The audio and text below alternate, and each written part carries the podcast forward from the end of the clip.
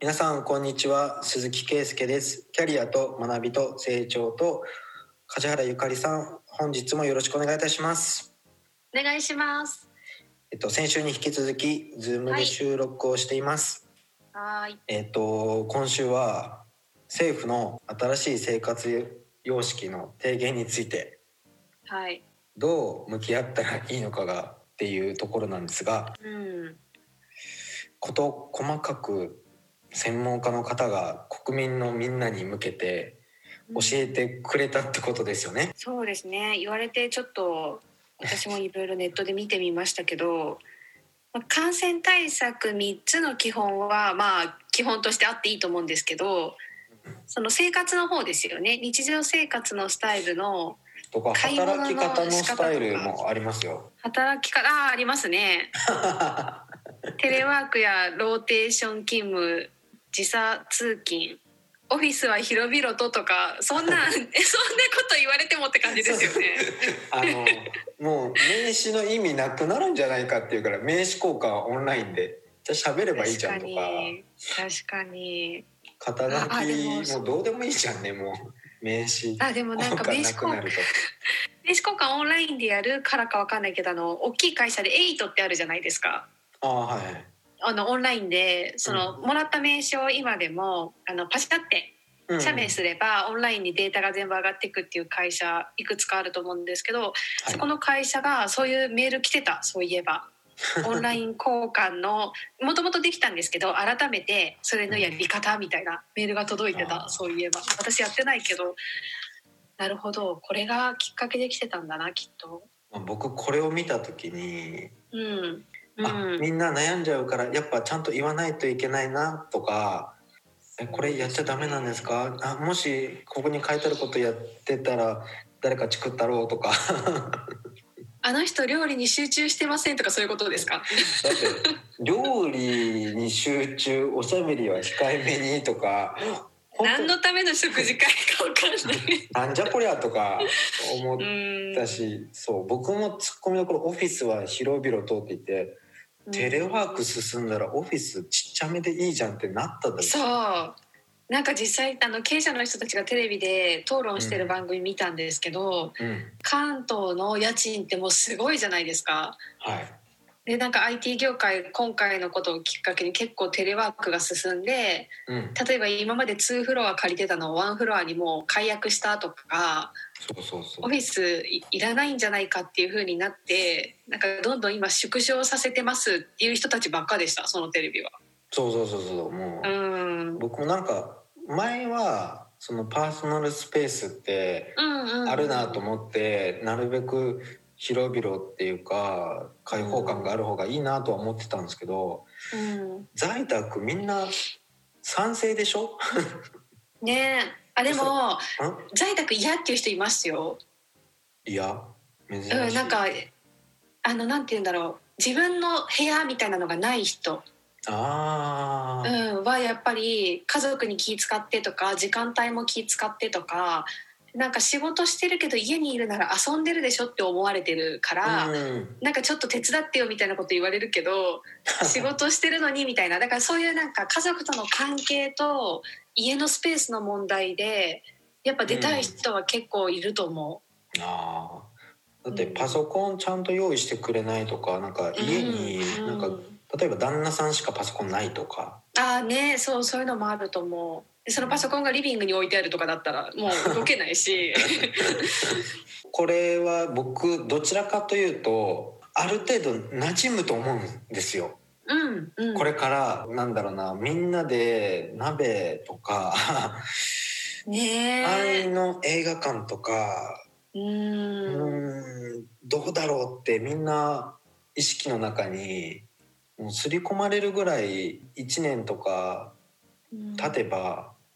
やっぱなっちゃうような気がするんですよね。なんかあれですよねどっかの国ドイツかか韓国もそうだったと思いますけどあの緊急事態宣言解除してクラスター発生したとかああクラブね韓国うん韓国とかなんかまた海外とかでもその解除したところがまた増えてきてとかうんっていう事例がいくつか上がってきてるから解除の仕方を考えないといけないみたいな議論はずっとしてますよね。うんやっぱ急に、あの開開放感でまた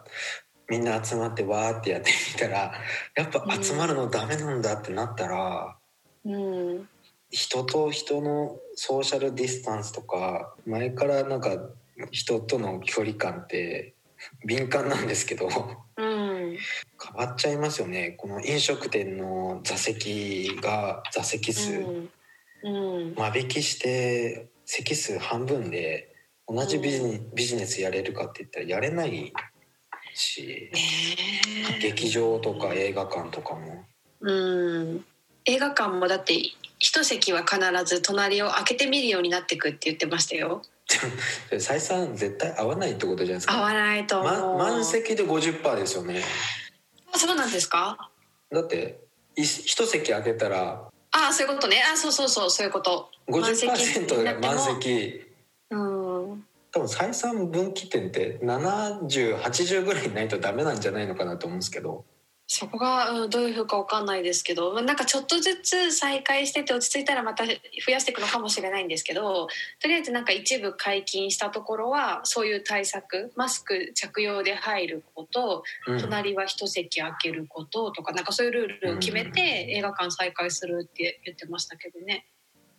僕新しい生活様式に書いてないんですけどうん、もううん在宅勤務がを推奨したら私服で打ち合わせしてるじゃんみたいなうんスーツはもうなくなっていただいてもいいんですけどってうんスーツ業界で働く方にはなんかちょっと何言ってんだっていう、うん、気がするスけどーツが好きな人もいるけど楽な方がいい人は多いかもしれないですね。そう女性すごく多分もうカジュアル思考になってくるんじゃないですかみんな家着じゃないですかあでもなんかあれですよ失敗談でこの間聞いたのがえ結局上だけ服着ればいいからうん、うん、上だけ変えてでなんか下パンツのままで話してた男の人がいたらしくってあでーなんかなんかのきっかけで動いた時に映って でなんかそれが大変みたいななんかそういうのを見た気がするこれ会社とかどんな感じなんだろうって思うんですけど。会社会社こう例えば上長の長い話をみんなが「うーん」って画面で聞いてる、ああうん聞くシーンは聞くうん、なんかこう首が動いてる動画にしときたいじゃないで すかずっ そうですかと聞いてくれてるけど実は退席してるっていう嫌だなそれダメなのごまかされるねあとなんかある程度の時間でこう反応とか拍手を勝手に押してくれるとかあそうやってサボり出すとダメ ですよ全然意味ないじゃないですかそうだから研修の話でオンラインでやるっていう時にも言うのが、うんだから今まで会ってる人とオンラインでやるのはまだいいんですけどうん初対面の人でいきなりオンラインだとうん例えばなんかこうやって見てますってやりながらここで携帯触れるじゃないですかそうそう手元わかんないそうだからそうそうそう遊んでても何しててもわからないから多分研修してなんかもっとこうしたいって思ってる人ほどうんオンラインはダメなんだと思ううーんうまくサボっちゃうから。うーんだから環境づくりも大事って考えた時にオンラインはある程度その自立してる人というか主体的にちゃんとそう考えてやれる人じゃないと成り立たないんだろうなとは思そうオンラインに向いてない人っていますよね。う、うん、なんかあのそれこそ知り合いの経営者さんでその人労務士事務所をやってる人ですけどうん、オンラインになって極端に本当に仕事する人としない人、まあ、いや仕事できる人とできない人って言った方がいいかな、うんがはっきり分かったって言ってました。そう多分その結果ベースとか途中の結果見えなくなった時に、あ心配なんであのちょっと確認してくださいっていうのが多かった人とかうん、そういうのが全部さらされましたね。そうそうそうそうやってすごい言って ただからなんかももっともっと分かってたけど大体この子はちゃんとしてるとかしてないとか改めてめちゃくちゃ差が出たって言ってま したオンラインにしたことでなリモートすげえって言ってましたけどまあでもそういう子もいての事務所だからそういう子をどううまくなんかやっていくかは考えないといけないんだよねとかって言ってましたよ新しい生活様式ですねこれもそうな働くスタイルも書かれていたからうんこれ在宅デフォルトでやってくださいって言ったら本当全部人事評価とか全部変えないといけないしねまあ、でもこの今回のこの流れで結構やっぱ成果主義には流れるって言いますよねうんじゃないと評価がもうできないとか言いますもんね。そうそうなんかうん、かゆいとこに手が届くいつもなんかこの職場の空気的に助かってくれてるとかをうんやらなくてよくなったわけじゃないですか、そうそうそうそう隣の席の人のちょっと手伝うよとかがそうそっう。てなるともう本当お前の仕事のアウトプットだけになっちゃううん本当そうだと思う。どっちがいいんですかねって思うんですけど うーん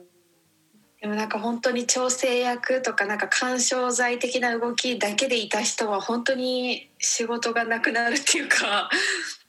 できなくなっていくからやっぱ力をつけておかないとダメな時代になってるんだろうなってそっちの方向ですねうーんとは思いますね。生活スタイルもそうですけどなんかよく読んでる記事に「アフターコロナとウィズコロナの働き方」っていう特集をやってるのがあるんですけど、なんかあの前回の時にも言ってた通りやっぱりコロナがある前提での経営を考えていかないといけない、うんうんうん、っていうところを踏まえてどうしていくかを経営者がやっぱり考えていかないとうん今までと同じはまあまあないですよね。そうなんかコロナが収束したら戻れるって思ってなんか思ってる人は何にも工夫してないですよねなんか飲食店とかうんお弁当あるメニューを詰めただけとかあーお弁当ってやっぱ冷たくなるじゃないですかお弁当問題そう出てくるともう夏になると食中毒とかそうメニューがそもそもまた変わってきたって言ってて飲食店の人は。でなんか容器とかうん詰める時間とかオペレーションも全部変わって確かに手間ばっかりって言ってましたけどまなんかテイクアウトが活路なのかなみたいに聞いたんですけどうんそう簡単な問題じゃないらしくてそうなんかあの新しい働き方を考えてる例でこの間見て面白いなと思ったのが、うん旅館あ今もう完全に全部閉鎖してるじゃないですかあはいでだけどその旅館を使ってオンラインで宿泊する、で旅館って言ってもなんかあのモーテルとかドミトリーとかなんで旅行者が一人でフラッと来るような場所のうんそこは旅館なんですけど経営者がすごい若くて30ぐらいの人だったんですけどうんこういう Zoom を使ってあの普通にチェックインしてで今日何名で何時から明日何時ですねっていうオンラインでそのやり取りをした後に普通に館内案内も全部していくんですこういうオンラインで。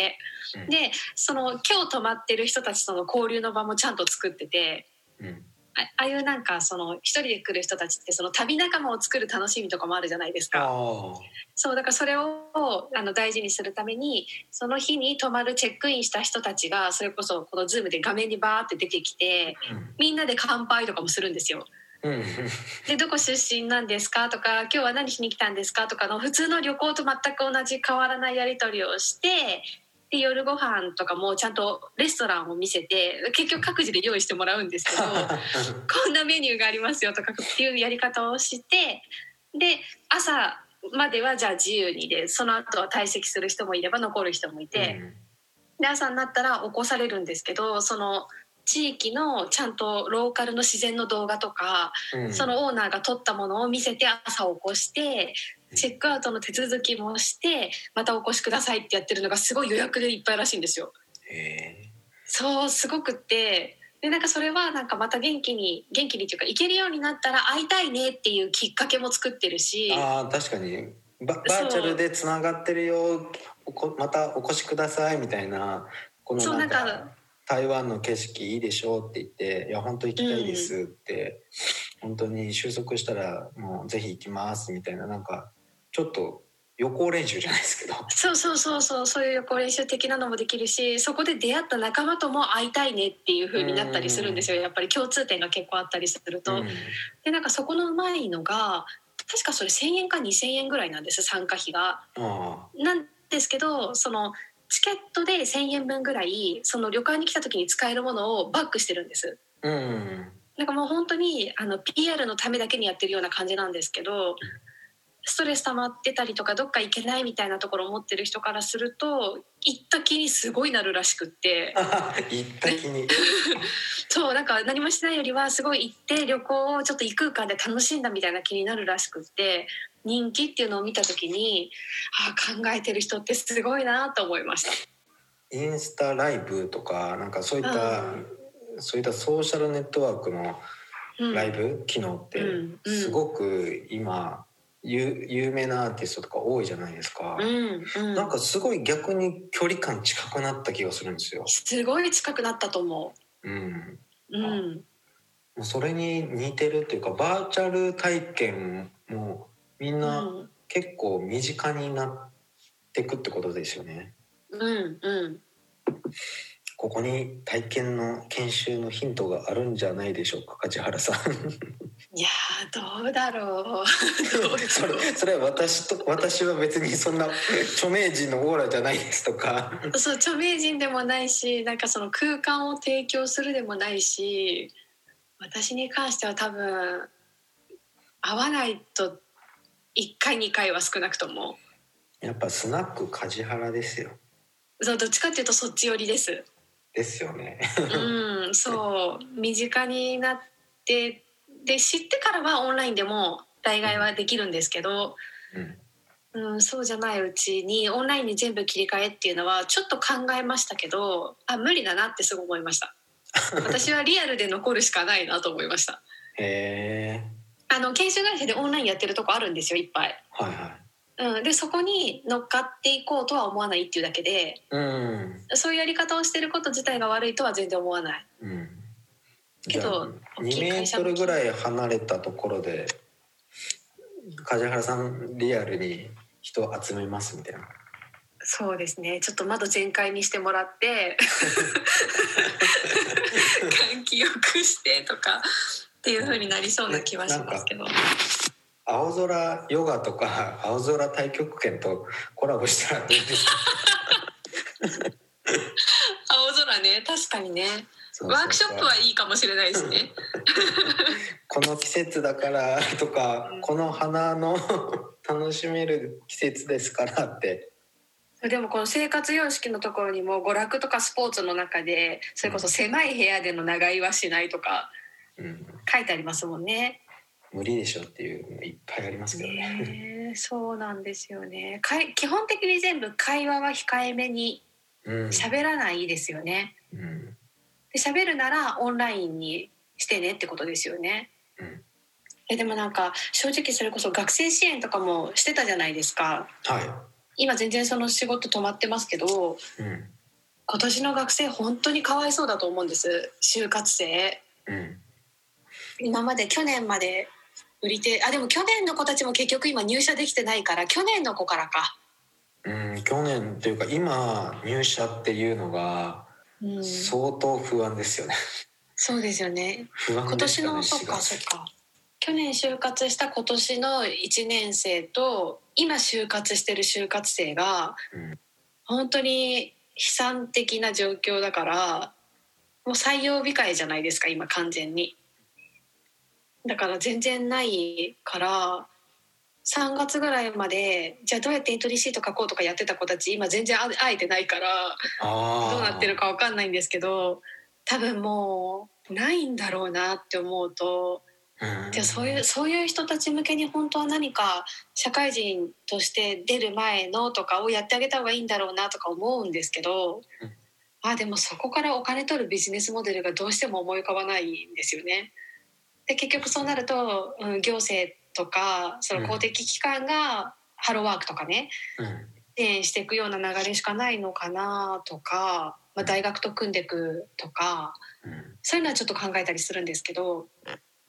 難しい結構もうあの即右腕ぐらいの超実践学生を作るぐらいしかないんじゃないですかね。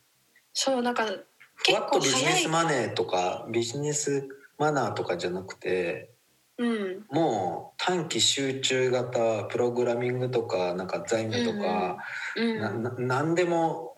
なんだろうこの空いた時間 他の資就格活と取か得系そう、じゃなくてももう能力めちゃめちゃ上げた状態のそうだから今後そうなっていくから早い大学は大学でそういうのやってるんですよあのプロジェ、PBL プロジェクトベースドラーニングで大学が会社と組んで社会に出る前にも必要な考え方を教えてもらったりとうんか、あとキャリアセンターが進んでるところだともうそういう考えをどんどんやったりしてるんですけうど、んそこがまだ少ないから今年からそれこそ学習指導要領が変わっていろいろ新しい方に変えてくって言ってたけど学校も行ってないですもんね。ちょっと新しい新入社員を